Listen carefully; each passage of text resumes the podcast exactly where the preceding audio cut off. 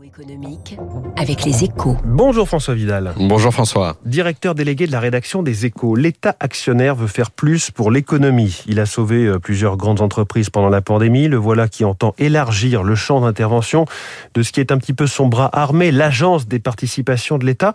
Mauvaise idée selon vous? Ben, au lendemain d'une crise qui a vu l'État déverser des centaines de milliards d'euros pour voler au secours de l'économie, je sais bien qu'il est difficile hein, de critiquer la puissance publique quand elle intervient au soutien des entreprises. Si Air France, KLM, Renault ou la SNCF sont encore debout, c'est grâce aux pompiers de Bercy. Mais attention à ne pas aller trop loin, et c'est bien le risque hein, quand l'APE prétend vouloir, à travers ses investissements, assurer non seulement la souveraineté économique du pays et son bon fonctionnement, ce qui est légitime, mmh. mais aussi promouvoir l'exigence environnementale ou encore accélérer la, la numérisation de domaines dans lesquels le secteur privé plus agile par nature est beaucoup mieux placé. Si je vous comprends bien, l'agence des participations de l'État devrait se contenter de gérer en bon père de famille, en quelque sorte, son portefeuille de 83 sociétés. Ben, elle devrait même le faire maigrir, en fait. Hein. C'était d'ailleurs, euh, avant le, que le Covid ne change la donne, l'objectif qui lui avait été assigné en début de quinquennat.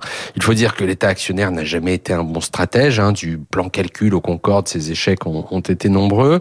Et il ne va pas le devenir aujourd'hui, d'autant que, pour compliquer le tout, il a multiplié ces dernières années les outils d'intervention. En plus de l'APE, il y a BPI France hein, depuis quelques temps auxquels sont venus s'ajouter récemment les fonds sectoriels du plan de relance et le plan d'investissement France 2030.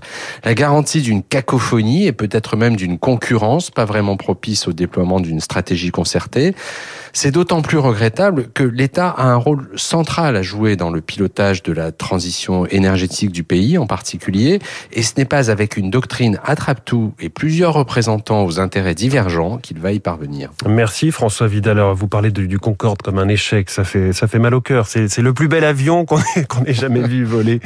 Oui, mais un échec commercial. Effectivement, 20, exemplaires hein, seulement du Concorde ont vu le jour. Je donne la une de votre journal, Les Échos, ce matin. Tesla, le triomphe boursier de la voiture électrique. On en parlait hein, dès hier, cette capitalisation de 1000 milliards. Il y a un schéma assez incroyable dans Les Échos. On voit ce que représente la, valorisation boursière de Tesla avec tous les autres tout petits constructeurs à côté qui valent à eux, à eux cumuler moins que Tesla. C'est assez incroyable cette réussite euh, boursière et technologique de Tesla. Dans un instant, l'invité de l'économie avec Arnaud Marion, serial redresseur d'entreprise. On va se pencher sur euh, deux mondes en crise.